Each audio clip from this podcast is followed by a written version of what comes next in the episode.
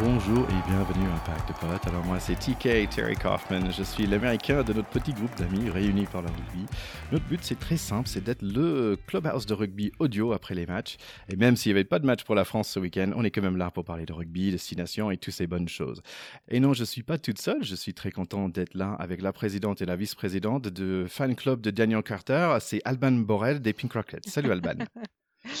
Salut Ticket, salut Théo, salut à tous. Euh, alors je ne sais pas si je peux m'attribuer ces titres. En tout cas, j'en ai été une grande, une grande admiratrice de ce joueur euh, que, la, planète rugby a, salué euh, suite à sa fin de carrière. Et ravi d'être avec vous à nouveau ce soir. Et aussi très grande fan des énormes chaussettes en laine tricotées à la main, ciel et bleu, de son ancien club Racing 92, c'est Théodore de Saint-Rémy. L'homme aux chaussettes en tricot. Ça, si ça te pose pas le bonhomme, sans déconner. Hein C'est magnifique. Ravi d'être là avec vous deux ce soir et on, salue notre, notre grand Charlie qui travaille. Donc, il n'est pas avec nous ce soir. Salut Charlie. Oui. Salut Charlie. Il n'est pas avec nous, donc on a regardé un peu dans notre répertoire. J'ai fait un appel et bam, Charlie serait remplacé aujourd'hui par un certain Mr. Serge Batson. Oh, oh quel remplacement mm, Oui. en vrai, euh, nous avons eu l'opportunité de parler avec Serge euh, par rapport à un événement sympa qu'il a organisé le 11 mars. Donc, euh, donc c'est un quiz sur les six nations. Restez jusqu'à la fin pour plus d'informations là-dessus. Allez, parfois j'aime bien démarrer par ma petite minute américaine. Donc vraiment, d'ici deux semaines, c'est le démarrage de Major League Rugby.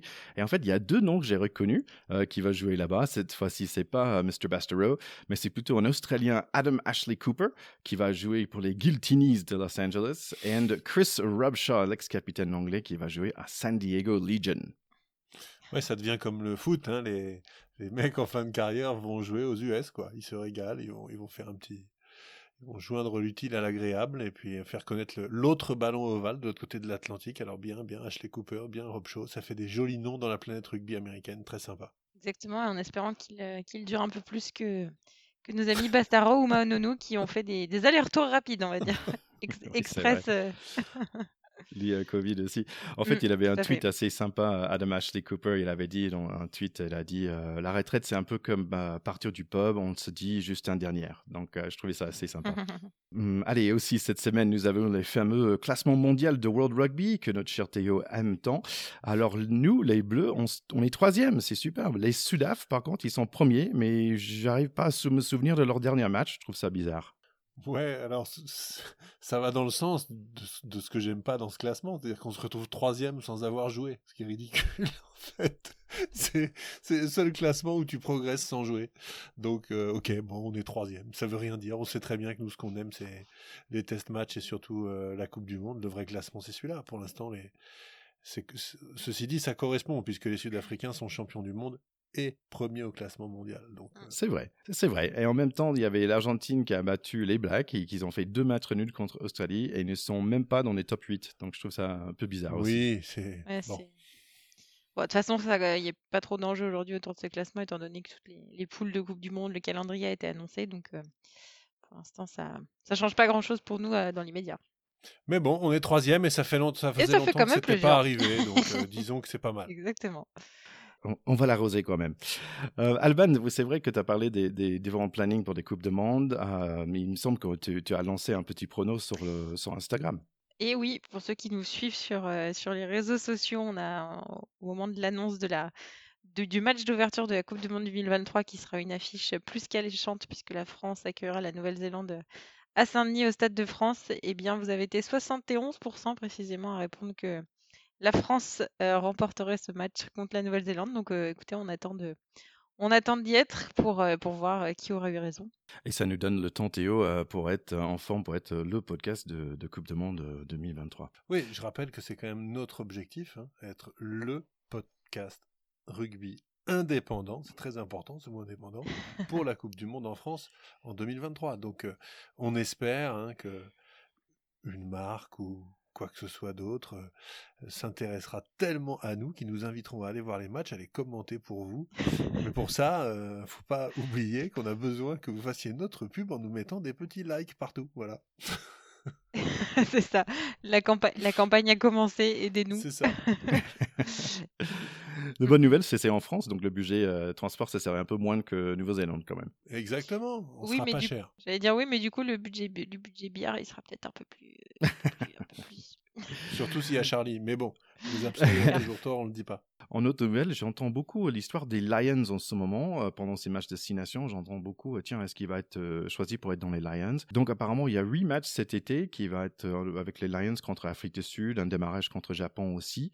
Donc ça nous donnera l'occasion de se refamiliariser avec les Springboks.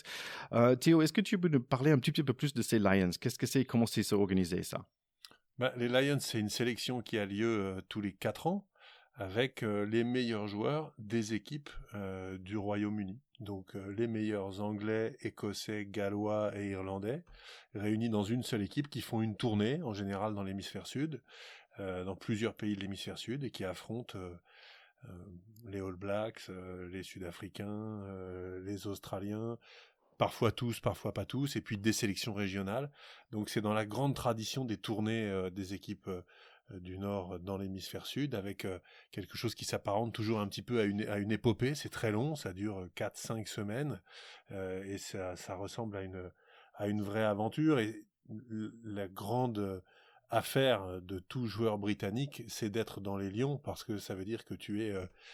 encore mieux que sélectionné pour ton pays, tu es sélectionné pour un groupe de pays, et c'est, on va dire, allez, la fierté d'appartenir euh, au Commonwealth et, et d'aller se, se balader avec euh, le- le- les insignes du patron, c'est-à-dire euh, ceux qui étaient au départ le Royaume-Uni, quoi.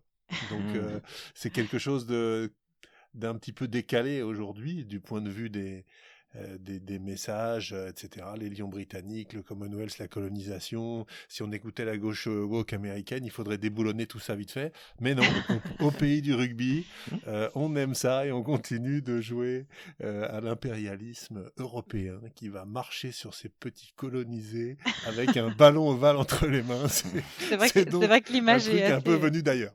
Ouais, l'image est effectivement, euh, c'est c'est exactement ce que tu décris. hein. Mais bon, quand même aujourd'hui, on peut pas dire que les Lions marchent sur tout le monde. Ils se sont fait, euh, alors j'ai plus les stats en tête, mais ils se font quand même euh, régulièrement battre par les par les Néo-Z, non?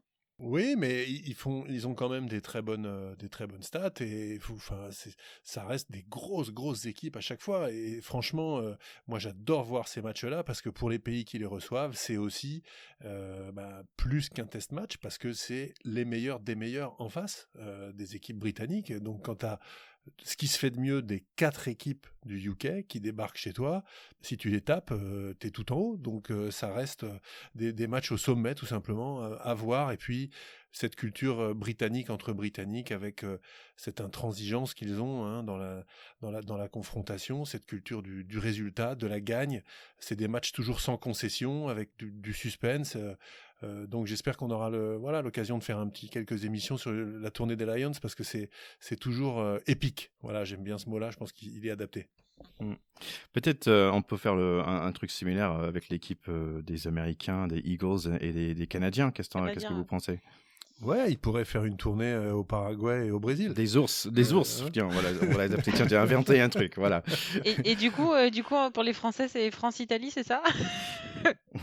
Ouais, on peut prendre France et Québec, nous, mais malheureusement, les Canadiens qui jouent au rugby sont tous des anglophones. Très, très peu ça. de Québécois, à mon grand désespoir. J'aurais aimé ça, mais malheureusement, ça n'a pas pris. Je pense qu'il joue plus au hockey. C'est le hockey là-bas, ouais. Quelque chose me dit quand même qu'il y aura sur les Lions euh, la nouvelle euh, vedette euh, de Pays de Galles. euh, c'est Louis Reese Witherspoon euh, Zamet. Obligé, évidemment. Bon, les gars, on peut pas l'éviter. Il faut qu'on parle de notre non-match contre les Écossais. On y va. Ça va être dur. Par où commencer?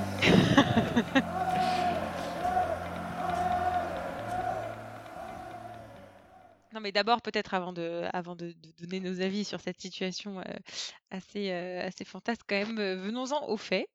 Euh, bon, je vous laisse compléter parce que j'ai peut-être pas forcément toute la, toute la timeline en tête, mais quelques jours après le match France-Irlande, le, le prépar- un des préparateurs physiques du- de l'équipe de France est, est déclaré positif au Covid, puis Fabien Galtier, puis, puis, puis, puis une pluie de joueurs, à commencer par les quand même quelques cadors de, de l'équipe de France aujourd'hui, Dupont, Olivon, euh, Arthur Vincent, etc. Et donc on, commence la semaine, euh, la semaine dernière du coup avec euh, plusieurs forfaits, plein de joueurs du top 14 qui entrent dans une bulle sanitaire qui semble avoir été ouverte, mais c'est pas très grave, on les fait venir quand même.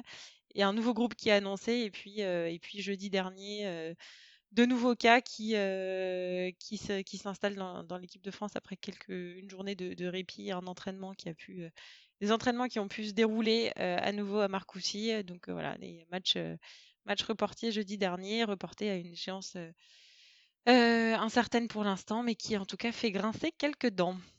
J'aimerais bien poser la première question là-dessus, c'est qu'on on sait que le match est reporté pour l'instant, mais pas forfait comme les Fidjiens euh, dans le Autumn Nations Cup. Et pourquoi cette différence? Pourquoi pour les Fidjiens c'est forfait et pour nous c'est reporté? Sans doute parce que le Autumn Cup était plus court et que pour les Fidjiens, euh, il fallait qu'ils euh, retournent soit dans l'hémisphère sud, soit dans leurs équipes, et que voilà. Alors que là, le tournoi s'étale sur presque deux mois, donc je pense que c'est ça qui permet de le faire. Mais pour en revenir aux Fidjiens, c'est vrai qu'on s'est à moitié euh, foutu de leur gueule en disant grosso modo ils sont sympas les Fidjiens, mais euh, un protocole pour eux, euh, ils n'y arrivent pas quoi. Bah, nous c'est grand chelem quoi, français. Donc je vais y revenir. Ah bah toutes les équipes pétées de mecs avec le Covid, enfin c'est une image vraiment catastrophique. Après je dis pas que c'est facile, c'est pas une science exacte et ok ils ont peut-être pas eu de bol aussi, mais bon on va on va y revenir. Non, mais effectivement, c'est des scénarios où on a tendance un peu à observer ceux qui font, ceux qui ratent, on va dire, le coche, un petit peu comme au tout début de la pandémie. Hein. On, se marrait un petit peu à distance de ce qui se passait en Asie, etc. Et puis quand, ça nous est arrivé, on faisait un petit peu moins les marioles. Mais moi, ce, qui ce que je trouve assez étonnant, en tout cas, c'est vraiment le, nombre de cas qui, parce qu'il y a quand même quoi, il y a 16 joueurs qui ont été mmh. testés positifs, ce qui est quand même énorme. Et dans un protocole où tu te dis qu'ils sont ils sont testés tous les jours, les mecs. Je pense que ça aussi, ça aide pas forcément. Mais bon, bref. C'est ce qui est fou, c'est de pas avoir réussi à contenir en fait le l'épidémie. Là où en Irlande, il y a eu trois cas, je crois, enfin dans les, au sein de l'équipe irlandaise, et ça a été très vite contenu. Là, en fait, on est vraiment sur bah, la notion de, pandémie et de contagion, on va dire large, large scale. Non, mais ce que ça veut dire, c'est que la bulle sanitaire mise en place euh, est, une, est une bulle de savon qui a éclaté. Enfin, c'était mmh. complètement nul. Sinon, ça aurait pas explosé comme ça. Euh, les autres équipes s'en sortent quand même mieux. On a appris hein, que Josh Adams, qui n'a pas respecté le, le protocole le gallois, il a été privé par sa fédération de deux matchs quand même. Euh, je pense que nous, on est évidemment plus léger.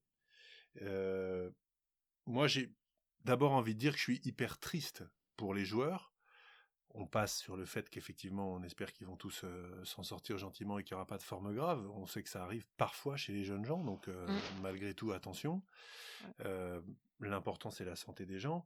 Mais on est surtout triste pour cette équipe qui était sur une dynamique extraordinaire, qui commençait à se faire aimer, à faire rêver un petit peu tout le monde. Et puis là, d'un seul coup, revient la, la risée du tournoi, la risée du, monde britannique qui n'en perd jamais une pour, euh, pour, se moquer de nous quand ils ont l'occasion. Euh, donc ça, c'est quand même très très frustrant. Et puis tu disais, euh, oui, une pluie de joueurs, une pluie de Covid, c'est pas une pluie, c'est un, un, tonnerre, c'est un, un, orage. C'est-à-dire que tout le monde a pris.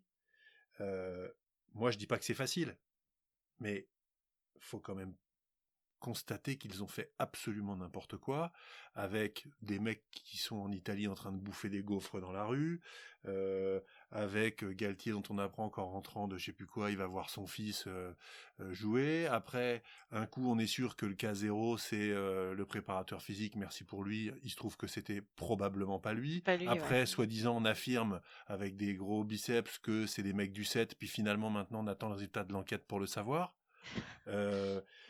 Et puis là-dedans, moi, ce qui me désole le plus, c'est que j'ai écouté euh, Bernard Laporte euh, chez RMC, au Moscato Show, où Vincent Moscato n'était pas là. Je pense qu'il fait peut-être son devoir de réserve quand, euh, quand Bernard Laporte vient, parce qu'ils sont très copains et que certainement il n'oserait pas lui apporter la contradiction. Peut-être que c'est pour ça qu'il n'était pas là. Mais le comportement de Laporte à cette émission, qui menace à moitié les mecs, qui leur dit mais attendez, vous, vous colportez des rumeurs, est-ce que vous voulez que je colporte des rumeurs sur toi et sur toi? Mais en direct, quoi. Sans ah ouais, j'ai pas, pas entendu la. La séquence est incroyable, d'une agressivité absolument incroyable.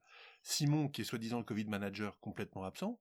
Ouais, bah, Là-dessus, au moins, la porte, effectivement, il s'échappe pas, mais je le trouve incohérent. Et puis surtout, sa fuite, et c'est dans l'équipe, et c'est dans le journal du dimanche et tout ça, donc c'est pas moi qui l'invente, en sortie de, rassemblement des joueurs à Marcoussis, la porte qui leur dit s'il y en a un qui parle, je, le vire du groupe. Et Galtier, il sera à la Coupe du Monde, mais vous, j'en suis pas sûr. Mmh. Mais ouais, non, il y, a un secret. sans euh, blague. Mais qu'est-ce que c'est que ces comportements? Donc, moi, j'accable pas les mecs. Ils ont chopé le Covid. Et je veux dire, c'est pas les seuls sur Terre. Hein. Mmh.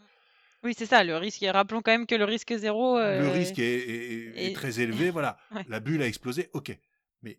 Qu'est-ce que c'est que ces comportements avec des communications franchement très très mauvaises et en sens inverse d'un jour sur l'autre et de l'agressivité à tous les étages. Donc qu'est-ce que c'est que cette image qu'on donne de notre sport et du rugby? Moi personnellement, ça me choque beaucoup et je trouve que là, Laporte montre son plus mauvais visage malheureusement.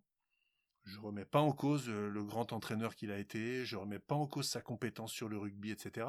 Mais il montre son mauvais visage d'espèce de chef de bande euh, qui veut protéger ses potes à tout prix euh, et qui dit aux autres, les gars, faites gaffe, sinon vous allez avoir affaire à moi. Mais attendez, on est président de fédération. Moi, je, honnêtement, j'hallucine complètement de ce comportement. Voilà. Mais d'ailleurs, tu t'en parlais, mais c'est la ministre des Sports qui l'a aussi un petit peu. et d'ailleurs, heureusement, je pense qu'elle est intervenue parce qu'elle a un peu tapé du poing sur la table. Alors, ouais, elle s'échappe pas. Entre guillemets, gentiment, mais voilà, elle, s'est pas échappée. Elle rappelle à tout le monde qu'en fait, ils ont une dérogation pour jouer et qu'il ne s'agit pas juste de faire n'importe quoi. Et, ce qui est aussi désespérant, c'est qu'en fait, on a pris le, là le rugby et le tournoi comme un peu un modèle pour plein d'autres sports. en, en, partant du fait que voilà, si ça se passait bien au rugby, bah, potentiellement ça pouvait s'étendre aussi sur d'autres sports, sur d'autres rencontres. Et là, en fait, on se rend compte que quand c'est mal géré au sein d'un groupe et d'un sport qui est quand même, entre guillemets, valorisé pour ses belles valeurs de l'Ovalie, on est, voilà, ça fait vraiment tâche, quoi, tu le dis, et c'est, ça fait vraiment tâche. Et surtout que c'est pas les premiers cas. Non, et puis la gestion de la bulle, quand, quand, quand, il en parle à Stade 2, enfin, c'est complètement incompréhensible. Quoi. Moi, je comprends ah rien, honnêtement. Donc, ça, c'est une question que j'ai c'est qu'est-ce qui, qu'est-ce qui était interdit et qu'est-ce qui était permis. Euh, par exemple, dans le NBA Bubble, euh, c'était, c'était très, très clair. Si tu es sorti de bulle, bah, en fait, tu jouais pas. Il y avait quarantaine de minimum 4 jours, voire jusqu'à 10. Il y avait 4 joueurs, par exemple, qui ont décidé d'aller manger euh, quelque part en, dehors de, de, bulle. Bah, en fait, bah non, c'était 10 jours. Et, et les règles étaient très, très claires. Et je trouve que les règles là, si les joueurs se sentaient capables d'aller manger euh, un gaufre ou quelque chose, bah, les règles n'étaient pas claires pour eux, je trouve. Non, mais ça, veut simplement dire que ce protocole est une foutaise. C'est tout. C'est que ils ont été chercher euh, l'autorisation de jouer ce tournoi auprès du ministère en racontant des trucs dans un protocole, et la vérité c'est qu'ils l'appliquent pas ou qu'ils savent pas de quoi ils parlent. Parce que quand on dit oui, le protocole, ça veut pas dire qu'on reste tout le temps ensemble. Ça veut dire qu'il faut être dans un endroit, tous démasqués, avec 10 personnes dans le même... Si tu l'écoutes. Mais attends, comment ça? Donc, le... t'es dans une bulle, dès que tu sors avec un masque, en fait, ça compte, c'est bon? Bah non, c'est pas le principe d'une bulle, faut arrêter de nous prendre pour des cons. C'est nous qu'on prend pour des bulles, là. Et, franchement, cette explication, elle tient pas la route. Donc, moi, je, suis désolé, hein, mais il y a un mec euh, qui s'appelle Serge Simon, qui est le Covid manager. Pour moi, le fiasco, c'est le sien c'est peut-être son pote à Bernard Laporte, mais c'est pour ses pompes. Je suis désolé, c'est euh, fiasco total. Donc il présente des explications et derrière, euh, on prend les décisions en conséquence. Donc on va voir, il va y avoir soi-disant une enquête. À qui on la confie? Au secrétaire général de la Fédé. Se foutre de ma gueule ou quoi? Mais c'est attends, c'est vraiment une C'est le sketch, c'est une blague. On peut peut-être aussi le, confier au cousin germain de, Serge Simon aussi, ou à son fils pendant qu'on y est. Non mais soyons sérieux. S'il y a une enquête, une enquête, hein, on a vu, c'est confié à des gens qui sont indépendants de ceux qui sont visés par les enquêtes. Hein. Sinon, c'est pas une enquête. Excusez-moi, mais ça tient pas debout ce truc-là. Donc, j'attends de voir. Et au fond, du fond, ça me désole. Ça me désole parce que ça donne une sale image. Et au fond, ce qui m'inquiète beaucoup, c'est que cette affaire laisse des traces. Parce que je crois que, à force de vouloir disculper les uns, d'accuser les autres, etc., on fout la merde dans ce groupe entre, entre les gens. Et je redoute un petit peu euh, que Galtier, qui a l'air d'être quand même un petit peu dans l'œil du cyclone là-dessus, n'en sorte vraiment pas grandi vis-à-vis de son groupe. On sait que c'est un mec qui a eu du mal à durer les endroits où il est passé. Ça s'est toujours plus ou moins mal fini avec le groupe. Toulon, Montpellier, euh, le Stade français, c'était pas terrible à la fin, etc. Euh, ça fait très tôt là dans le dispositif et ça va être long jusqu'à la Coupe du Monde s'ils n'arrivent pas à en sortir par le haut. Donc moi, ça me désole. Voilà. À côté de ça, j'adore les Bleus. Non, mais je pense que ta dernière phrase souligne le, sentiment un peu de gâchis, quoi. Tu l'as dit, on était sur une espèce de petite planète, un petit nuage qui commençait à se former bien tranquillement au-dessus de la planète Terre. C'était notre, notre bulle d'oxygène, ce tournoi destination, dans un contexte franchement pas simple. On voyait nos bleus vraiment exploser positivement dans, dans, le rugby européen. Et franchement, là, c'est ouais, c'est vraiment le sentiment de gâchis. là, ils ont explosé tout court. Et voilà, c'est vraiment ça, l'image ouais, l'image assez déplorable de, que, que, toute cette situation renvoie. Mais bon, c'est c'est ouais, voilà, désolant, c'est désespérant. Et on espère en tout cas que les joueurs sauront, sauront faire face et seront un petit peu protégés, en tout cas psychologiquement, de tout ce, tout ce brouhaha. Bon, bonne nouvelle dans tout ça, c'est que quand même on a eu de rugby ce week-end et ça ah m'a fait un peu de plaisir. Donc on va parler de ça quand même. Euh, allez, on démarre avec Italie-Irlande euh, et c'est marrant parce que je reconnais de plus en plus des joueurs italiens plutôt que des joueurs euh, irlandais.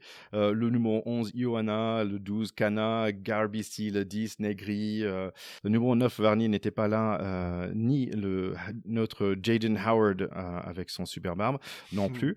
Allez, le match a démarré et à 3 minutes, il y a 3 points pour les autres bleus. Et en puis, il y a trois points pour les Irish. Les Verts sont en mode attaque et marquent un très facile. Et ça va pas être la dernière. Euh, c'était Ring Rose, celle-là. Grosse défense d'Irlande qui font reculer les bleus. J'ai l'impression que le numéro 10 euh, italien, Gabrici, euh, il fait un peu trop. Les Italiens, ils ont le ballon de temps en temps, mais vraiment rien à faire contre les Irish qui marquent à 31 minutes par Keenan, 20 à 3. 3 ou 4 ballons piqués par les avants Irish. Le numéro 9 irlandais, il fait bouger le ballon très vite. Paf, paf. Un autre essai 5 minutes plus tard, 27 à 3. Sexton, il s'est bon au pied. À 42 minutes, on a Garbici qui fait un offload sympa pour le numéro 7. Johan Meyer, et j'ai un petit suspicion sur ses origines. 10 à 27 pour les Irish. Mi-temps, on voit Furlong, c'est un montagne d'un homme.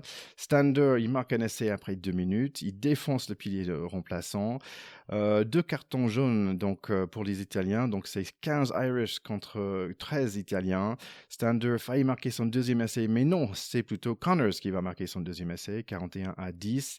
Le très bon Lowe, il a failli marquer son essai du match, mais un petit en avant, c'est plutôt Earls qui marque le dernier essai du match. Fini 48 à 10 pour les Irlandais. Ouais, sympa d'avoir vu Connors, ça m'a fait penser à Jimmy Connors quand même. J'avoue que j'ai eu cette petite pensée parce que j'avais du mal à suivre. Euh, on l'a déjà beaucoup dit, le problème des Italiens, c'est que maintenant, il n'y a plus de suspense euh, euh, contre les grosses équipes. Euh, et ils n'y arrivent pas. Donc, on a des matchs sans aucune dramatique qui ressemblent à des matchs d'entraînement pour les équipes avec une opposition sérieuse qui manque pas de talent. Quelques jeunes joueurs, on l'a dit. Gabrizi, effectivement, le 10, qui est très bon. Quelques autres joueurs d'avenir, certainement. Mais malheureusement, c'est toujours la même limonade et c'est 50 grains à l'arrivée. Ouais, là, effectivement, on a observé vraiment un scénario identique sur les, sur les trois premiers matchs de, de l'Italie et euh, bah, c'est difficile. Je pense. Il n'y a pas, pas beaucoup, euh, c'est pas beaucoup plus à dire. Ouais, je ouais, pas dire de plus. c'est dommage parce que je trouve que les deux premiers matchs, je trouvais qu'ils n'étaient pas si mauvais en fait, même s'ils ont perdu. Pas mauvais. Le pire, c'est qu'ils ne sont pas mauvais, Thierry. ils ne sont pas mauvais. Ils marquent, ils font des actions intéressantes.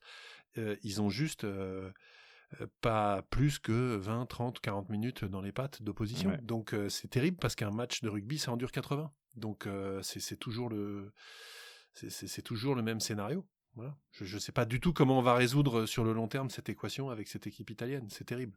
Bah, la bonne nouvelle là-dessus, c'est qu'on n'a pas besoin de revoir les Irish pendant un certain temps parce qu'ils avaient l'air assez forts ce match-là. Incontestablement, ils ont fait un bon match. Sexton était déjà revenu de sa, de sa commotion. Et ils ont une équipe, euh, voilà, extrêmement, extrêmement solide, extrêmement complète. On le sait bien. Leur, demi de mêlée, effectivement, euh, a fait un bon match. Le barbu néo-zélandais, là, euh, l'ailier Lowe, effectivement, il est énorme. Hein, donc, oui, et puis ils ont deux, trois quarts centres de grands talents aussi, Encho et Ringrose, qui sont, voilà, super forts et qui, confirment à chaque sortie que c'est une redoutable paire de centres. Donc, en face avec une, équipe italienne qui est pas tout à fait au niveau, bah, la sanction elle, elle est immédiate. Hein. Et dans l'autre match pour le week-end, il y avait Pays de Galles, l'Angleterre, mais ça a quand même parlé beaucoup de, l'arbitre français. Euh, Pays de Galles, j'ai pas noté grand changement dans l'équipe, donc retour de North, euh, en première ligne qui ont l'habitude de prendre des épaules pour les déblayages, le deuxième et troisième ligne de folie, leur star euh, Rhys Zamet. England, euh, ils sont sans Marler, euh, qui concentre sur son podcast et qui évite le Covid avec sa famille, donc on respecte son choix. Laws et Underhill sont pas là dans le pack, mais il y a quand même des arrières de fous. Il y a Watson, Daly, Slade, Youngs, Farrell et Johnny May. Euh, le match démarre et c'est je kick, je cours, je plaque pour les deux côtés. Trois fautes en quatre minutes contre les English, trois points pour les Pays de Galles. Itoge fait la même chose qu'il a fait la match dernière, donc ça veut dire qu'il contre le coup de pied. Il a failli marquer. Notre Charlie a tremblé de joie, mais non, c'est le 15 gallois qui sauve la journée. Euh, joli percé par Youngs au numéro 9 anglais, pénalité, 3-3 à 12 minutes de jeu. Itoge plaque, il gratte tout, mais c'est pas toujours légal. Faute et puis faute contre Farrell, euh, qui aime bien parler au l'arbitre. Pendant que Owen Farrell gueule, les Gallois galopent. Et voilà un petit coup de filou. Les Gallois jouent à la pénalité hyper vite. Long coup de pied pour Josh Adams dans le coin. Et c'est pour les Gallois. 10 à 3. Match un peu haché. Et voilà, laissé un peu plus que moche. Rhys Zamit, il a la chance. Il fait un en avant, mais contre son pied. Et donc, d'un coup, c'est un coup de pied à suivre. Et c'est pour le numéro 15 euh, rouge. 17 à 6 à 30 minutes. Les Anglais ont un peu marre de tout ça. Penal touche, quelques courses et un essai de Watson, qui est très bon. Coup de pied raté par Farrell, qui n'est pas bon ce jour-là. Les deux attaques se lancent finalement. Pénalité pour l'Angleterre avant le mi-temps, 17 à 14. Démarrage de la deuxième mi-temps, Bigard sort après que 5 minutes, il est remplacé par Chili qui va faire un très bon euh, fin de match. À 48 minutes, il y a Hardy, le 9 euh, rouge, fait un, joli euh, essai, pénalité joué vite encore. Angleterre dort, les Gallois attaque avec chaque joueur, c'est 24 à 14. On voit un Vanipela, le numéro 1, qui a un mur de ciment. On voit le numéro 8 euh, qui est très très bon aussi. Euh, L'Angleterre, par contre, ils n'ont jamais le ballon. Ils l'ont, c'est soit un en avant ou une erreur. À 61 minutes, le 9 anglais marque un joli essai de 9. Owen Farah, avec le coup de pied, il a 1000 points. 24 à 24. Et puis, énormément de pénalités bêtes par, les Anglais. D'un coup, c'est 33 à 24 des molles rouges impressionnantes. Et à 75 minutes, Farrell joue le touriste. Il va à 75% sur le retour d'un ballon et Tipperick lui mange pour le dessert avec un package qui fait mal. Donc finalement, c'est 40 à 24, une victoire du Triple Crown pour les Red Dragons de Pays de Galles. Et oui, encore une fois, les Gallois qui, euh, mènent leur barque avec, euh, avec quand même beaucoup d'aisance. Moi, je les ai trouvés euh, plutôt convaincants sur ce match. après, de, prestations, on va dire, un petit peu chanceuses. J'ai trouvé qu'ils avaient réussi à, construire un match et surtout à prendre les Anglais sur à peu près toutes les zones de, toutes les zones de, conquête et en attaque surtout. Voilà, j'ai été plutôt séduite et je me suis un petit peu rabibouchée, c'est vrai, avec nos, chers Gallois qui j'espère ne seront un petit peu en, moins bonne forme, on va dire, lors de notre rencontre avec, nos chers Frenchies. Bah, ils sont encore effectivement en lice pour le, Grand Chelem avec tout ça. Ils avaient été chanceux sur les deux premiers matchs du tournoi. Là, ils sont chanceux à un moment du match au moins. C'est l'essai effectivement avec le ballon tombé, pas tombé, qui tape la jambe, coup de billard, machin, qui finit en essai. C'est vrai que c'est un coup de bol. Les Anglais crient au scandale, au vol de, de Moi, je trouve qu'au ralenti, honnêtement, on a vraiment l'impression qu'il n'y a pas d'en avant, mais c'est un énorme coup de bol qui n'est pas d'en avant, et c'est quand même un coup du sort, cet essai, faut être honnête. C'est vrai. Par, contre, euh, les Anglais méritent pas de gagner ce match. Les Gallois ont mené tout le match. Les Anglais ont fait what mille fautes, mais c'est indécent. 14, 14 fautes, 14 pénalités, ouais, c'est ça. 14 pénalités, à ce niveau de jeu. Ça, tu peux pas gagner quand tu fais autant de pénalités. C'est comme no scrum, no win. C'est 14 euh, penalties, no win. C'est pas possible. 5 euh, pour le seul Maro Itoge, qui est un joueur extraordinaire. Mais là, il est extraordinairement euh, pénalisant pour son équipe. C'est pas possible de faire autant de fautes dans un match international. Alors, il joue à la limite tout le temps, c'est son jeu. Donc c'est risqué. Mais on voit bien aussi les limites de ce jeu-là. Parce que individuellement, ils ont été tous plutôt à la hauteur, mais beaucoup trop de fautes.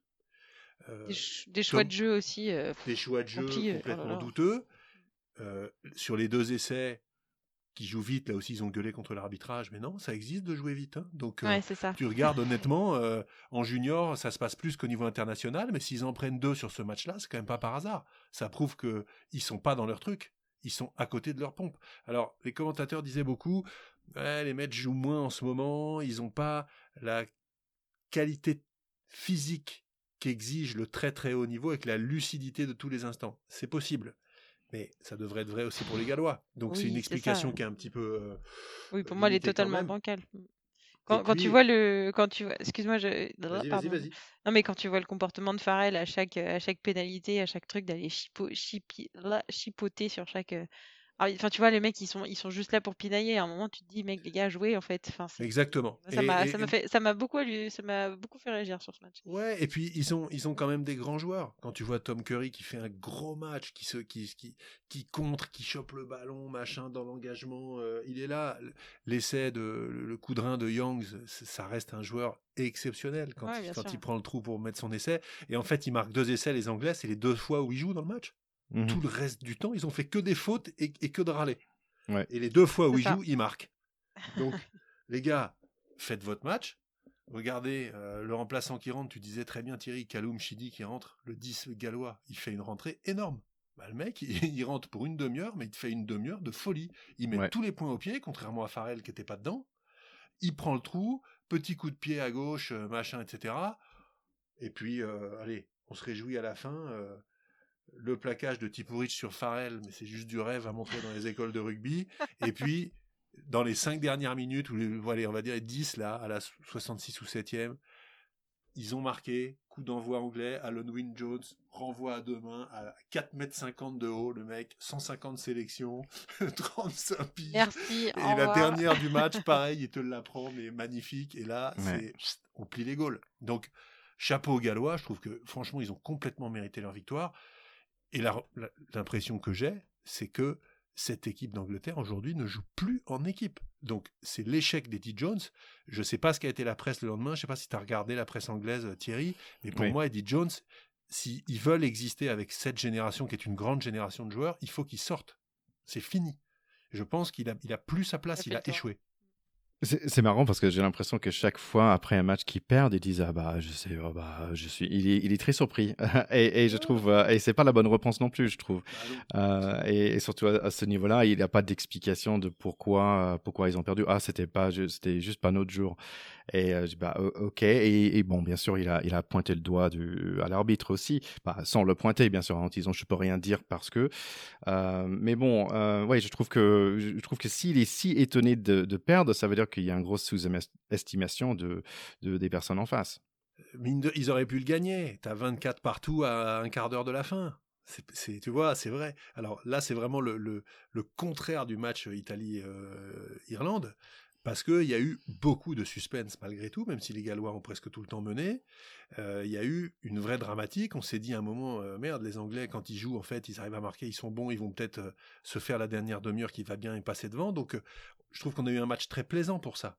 Mais quand tu regardes cliniquement avec le recul, autant de fautes, être autant à côté de son match, jouer aussi peu, râler autant, tu perds. Voilà, tu mmh. joues dix fois ce match avec ces stats-là, tu le perds neuf fois. Voilà, mmh. donc rien à dire. Euh, oui, c'était exactement la même réaction que celle contre la France euh, l'année dernière, où vraiment c'était euh, oui, c'était pas notre jour, mais c'est hallucinant comme, comme, comme réaction. Et on se, comme tu le disais, hein, pour moi, il est, il est périmé, il faut qu'il change. quoi. C'est It's over, Eddie. Time to go. je trouve ça bizarre parce qu'il disait euh, en préparant, euh, on va préparant les dernières six de dire ok, on va juste se focaliser sur notre défense et après on va mettre l'attaque euh, en place, genre l'année avant le Coupe de Monde. Et, je pense qu'il se projette trop loin en fait, donc il n'est pas dans la réalité d'aujourd'hui. Ils disent que oh, ok, on va être bon en 2023, mais en fait le risque c'est comme l'Irlande. L'Irlande ils étaient très bons il y a, il y a deux ans, et mais ils n'étaient pas bons l'année dernière pour le Coupe de Monde. Et je pense qu'ils comme ils se projettent en 2023 déjà, bah, il s'occupe pas de son équipe en 2021. C'est un peu ça. Et puis je trouve surtout que il s'occupe pas de son équipe. C'est-à-dire que tu as des joueurs, des très bons joueurs à tous les postes, qui sont euh, incontestablement euh, au niveau international sur les standards de technique individuelle. Mais cette équipe ne joue plus en équipe. On le voit très bien. Et Farrell prend trop de place. Ford est complètement emprunté parce qu'il a l'impression de jouer 10 mais de pas être légitime à ce poste parce que Farrell s'est retrouvé au centre parce qu'il a foiré ses matchs en 10 et pas parce que Ford est meilleur. Et ça se sent. Ford, il est complètement emprunté alors que c'est un très bon joueur d'habitude, mais là on ne le voit pas sur ce match-là. Et euh, les mecs euh, jouent chacun leur partition. Donc oui, Maro Itoge contre, euh, Curry plaque, Deli prend les ballons hauts, ok, mais quand est-ce qu'ils jouent ensemble cette équipe? Deux fois dans le match, deux essais. Le reste du temps, ils sont jamais ensemble.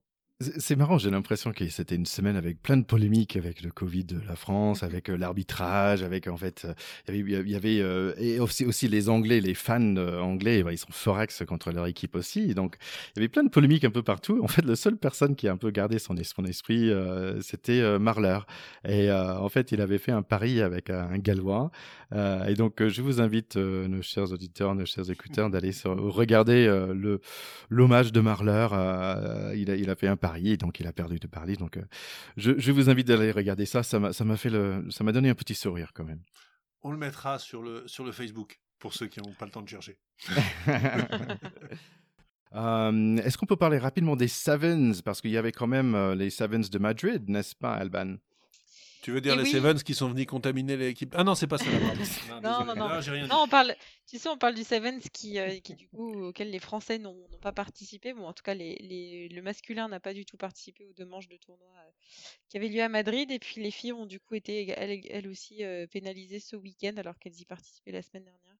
Mais elles ont eu deux cas de Covid dans, dans l'équipe et, et, du coup, elles n'ont pas participé au tournoi. Donc c'est chou blanc, comme on dit, ou euh, blanco, se dice en Madrid. je ne sais pas comment, on, je ne sais pas comment on dit chou en espagnol, mais en tout cas voilà, euh, c'est un peu, c'est vraiment dommage parce qu'on est dans une période où les statistes ont besoin de temps de jeu, ils ont besoin de de retrouver des automatismes avant une énorme échéance qui est celle de Tokyo et que on est euh, encore une fois décimé par par ces quelques cas de de Covid.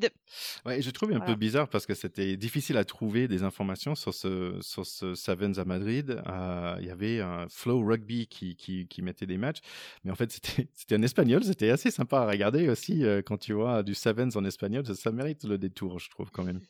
La Fédération espagnole de rugby avait mis en place un dispositif sur YouTube où tous les matchs étaient, euh, étaient accessibles. Effectivement, il n'y avait pas non plus une couverture énorme, sachant que le tournoi n'était pas relayé non plus par World Rugby vrai que c'est un petit peu, c'est un petit peu dommage, je trouve, parce que médiatisation, enfin médiatise beaucoup plus ces compétitions, et là, on, reste un petit peu sur notre fin, on va dire. Ça permet de rappeler ce que tu disais, Alban, que le rugby est un sport olympique depuis la dernière Olympiade, et que les premiers champions olympiques de rugby masculin en tout cas ont été les Fidjiens. Donc, euh, je crois qu'il y a d'ailleurs un jour férié maintenant aux Fidji pour fêter euh, euh, ce titre euh, olympique.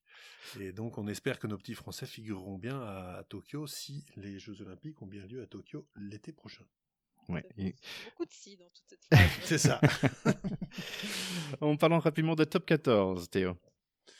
Oui, très rapidement. Il y a eu, des matchs en retard ce week-end euh, avec bon, nos chers amis bayonnais qui ont été battre à Mayol nos chers amis toulonnais. Euh, donc euh, voilà, sale temps pour, euh, Toulon et puis grand soleil pour Bayonne qui en a besoin au classement et puis aller, aller gagner à Mayol, c'est toujours, c'est toujours un grand moment. Chapeau à eux et puis amis toulonnais, bah, la prochaine fois, il faudra, faudra faire mieux. Et puis Toulouse, qui a été battre de peu La Rochelle avec un très bel essai de Johan Huget dans les dernières minutes. Donc, je ne sais pas s'il va prendre sa retraite, mais quand on le voit être aussi adroit, aussi rapide, dans un trou de souris comme ça, on se dit, T'es sûr que tu veux arrêter dans trois mois, toi, Johan? Euh, Et du coup, Toulouse reprend la tête euh, du top 14 pour l'instant. Euh, et puis, on parlera pas de, de Clermont qui a été passé à Jeun à la, à la moulinette. Et tiens Thierry, tu nous parlais de, ta, de ton dernier échange avec Serge Betsen. Je crois qu'il t'a confié une petite mission, ou en tout cas un, un test de connaissance. Exactement, j'ai eu le plaisir de parler avec Serge qui est déjà passé sur la mission, bien sûr, c'est l'épisode 21. Voilà notre discussion par rapport à un événement qui planifie le 11 mars.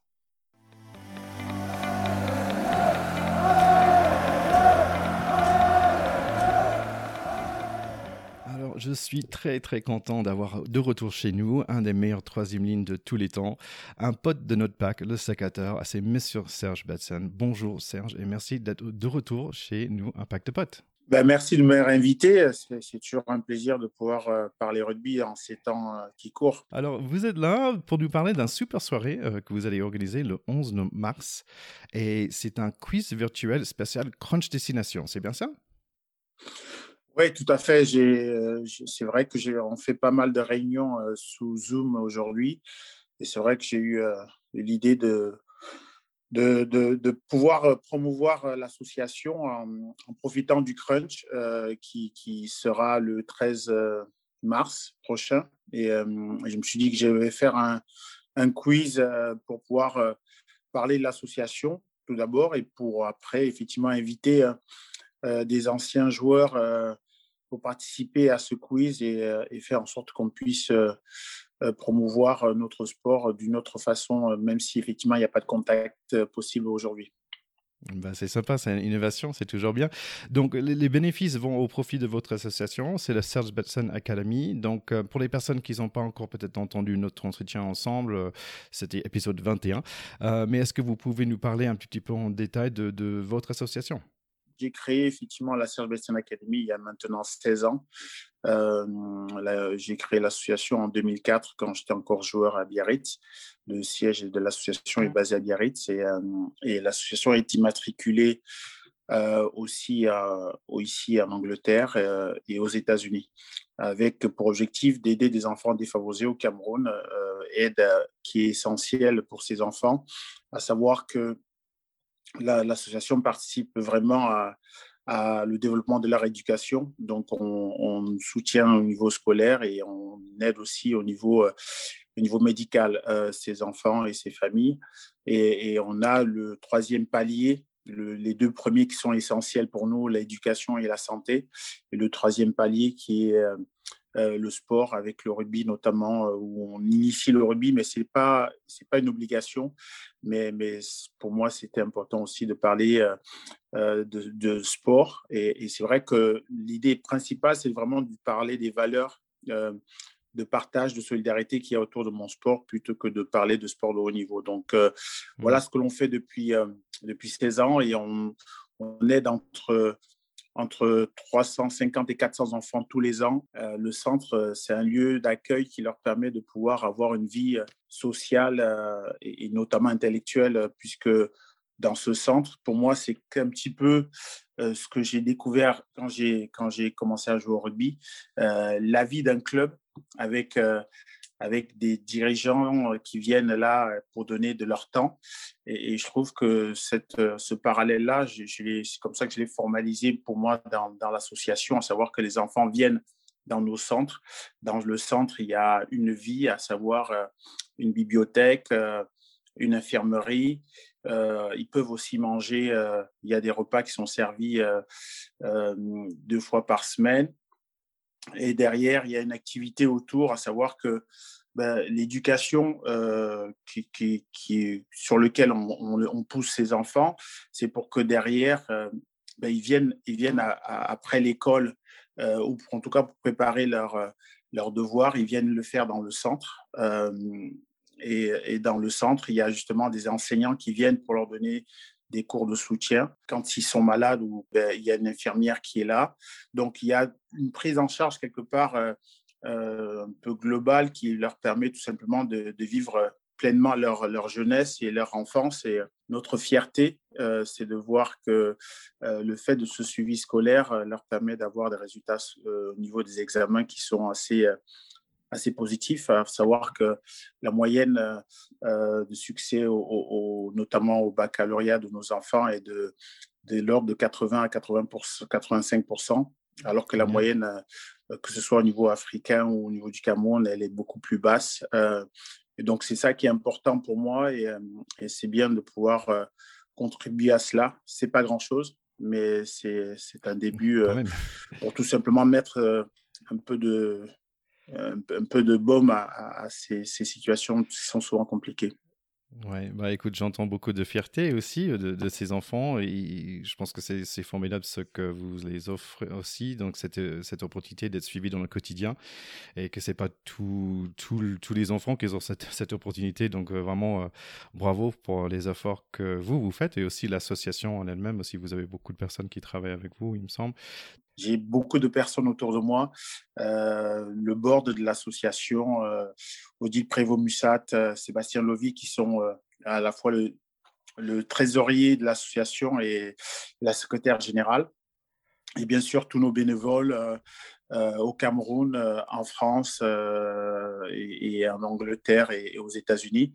Donc tout ça est fait par une équipe et pas par une seule personne. Et donc c'est ça qui est, qui est important à souligner. Donc merci encore pour tous ceux qui au quotidien nous aident énormément à, ce que cette mission puisse se réaliser.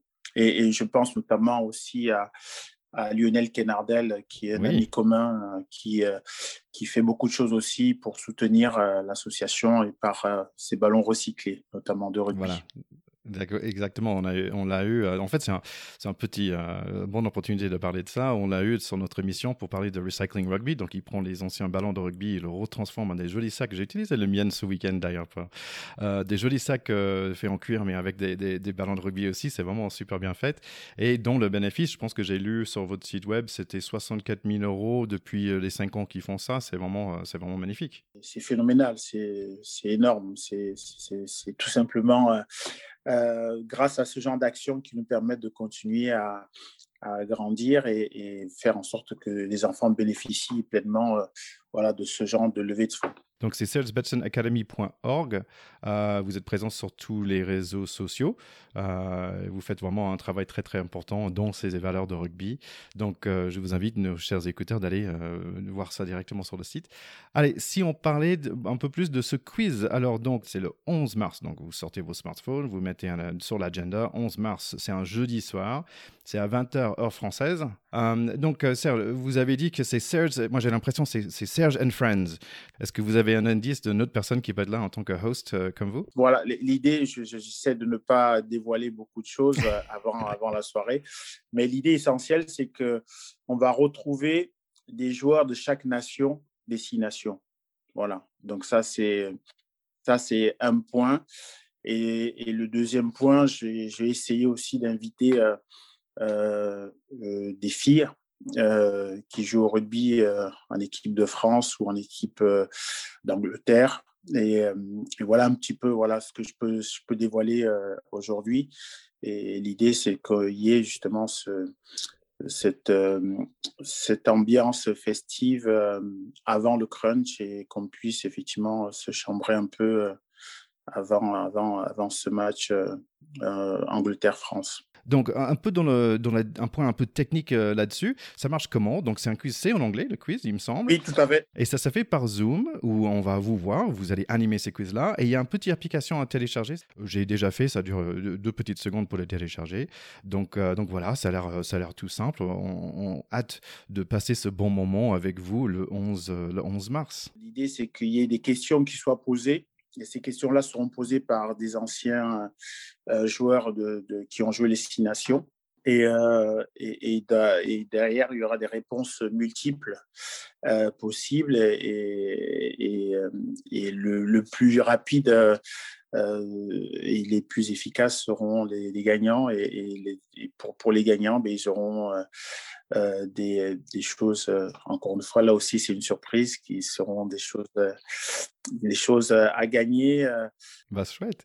C'est très facile de s'inscrire, en fait, j'ai déjà fait. Donc, on, met notre nom, le nom de notre club et tout. il y a une opportunité de faire aussi un don pour l'association. Ça, ça fait très, très vite et très rapidement. C'est très bien fait.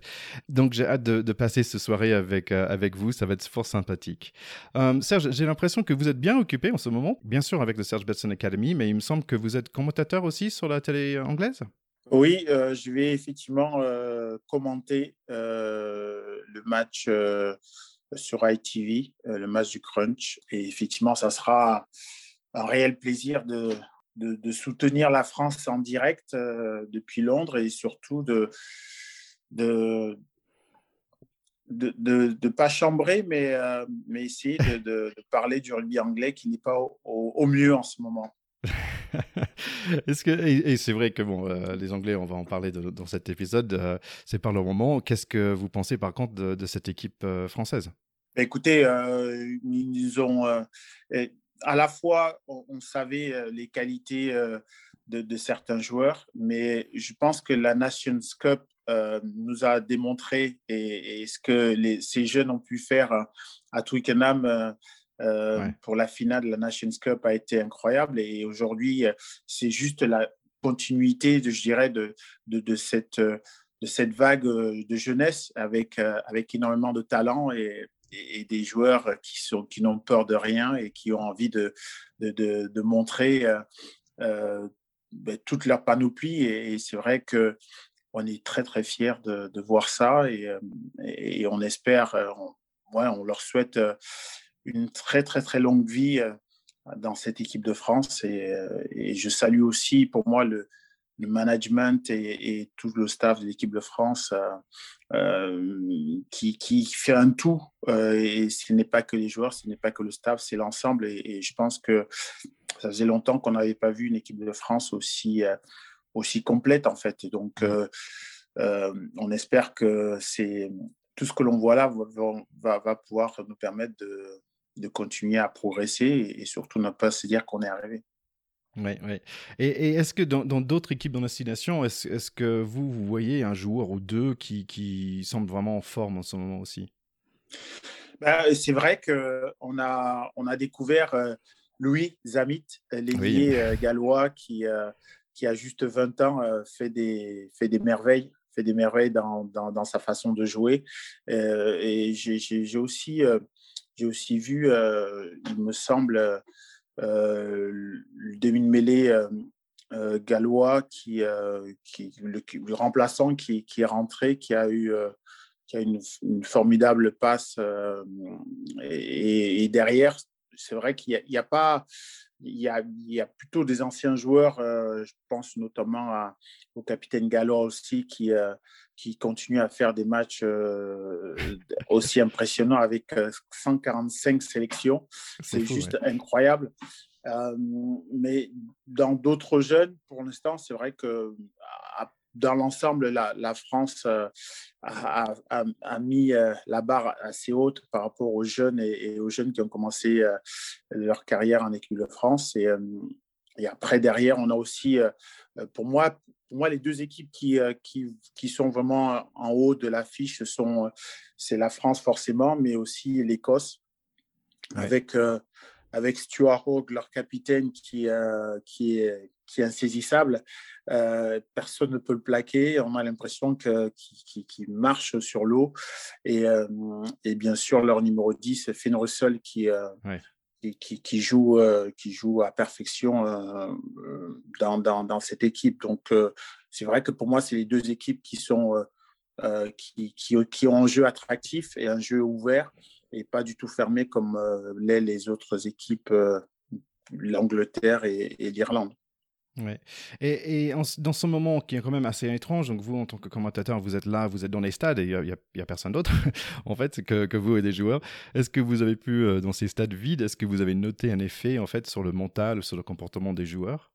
Euh, on, en, on, en, parle beaucoup au niveau médiatique, c'est-à-dire que euh, le fait qu'il n'y ait pas le, le, public, il y a, a peut-être moins de pression.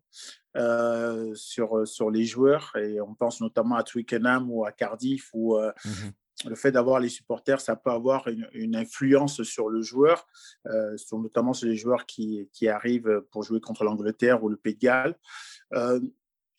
Ça, c'est vrai que de l'extérieur, ça peut, peut, peut, poser des questions. Mais de l'intérieur, pour moi, en tant que joueur, c'est vrai que j'ai toujours eu l'habitude de faire abstraction du, public euh, pour mmh. me concentrer encore plus sur ce que j'avais à faire. Euh, mais on peut aussi s'habituer à ce que justement, quand on a des coups de mou, que, la, que, le, que, le, public nous soutienne et nous pousse, ça peut booster. Mmh. Mais ça, du coup, je ne sais pas du tout quelle, quelle part ça a dans, dans, dans, dans, l'influence euh, aux joueurs.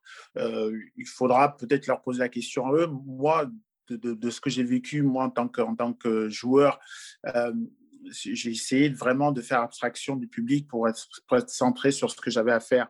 Oui, donc c'est une sacrée préparation mentale. Et en, parlant de, préparation mentale, il faut... donc toutes les choses à écouter, euh, nos, auditeurs, euh, révisez bien votre rugby, révisez votre anglais. Euh, Serge a besoin de nous, donc le 11 mars à 20h. Allez, merci beaucoup Serge d'être là. Merci Thierry, et puis allez la France, j'espère que ce crunch, il va falloir le gagner les gars. Allez les Bleus. Bon, merci beaucoup à Serge d'être passé. Rendez-vous le 11 mars. Be there or be square. Exactement. Bien dit. He's so good. Et donc voilà, c'est la fin de notre épisode. Toujours un grand plaisir. Revenez en deux semaines après le crunch où on va décrypter tout ça. Et oui, les amis, euh, rendez-vous très vite. N'oubliez pas de partager, aimer, commenter euh, et apporter euh, tous vos likes à, nos épisodes. N'oubliez pas que nous voulons être le podcast numéro 1 en 2023, histoire de vous bien vous le rabâcher pendant cet épisode. Mais au moins, vous l'aurez compris. Et moi, je tiens à faire une petite dédicace à, notre ami Charlie qui pas pu être avec nous ce soir. On lui souhaite bon courage. Mais oui, Charlie travaille bien hein, pour la France. Allez, bisous, à bientôt. Salut à tous, bye bye. Salut.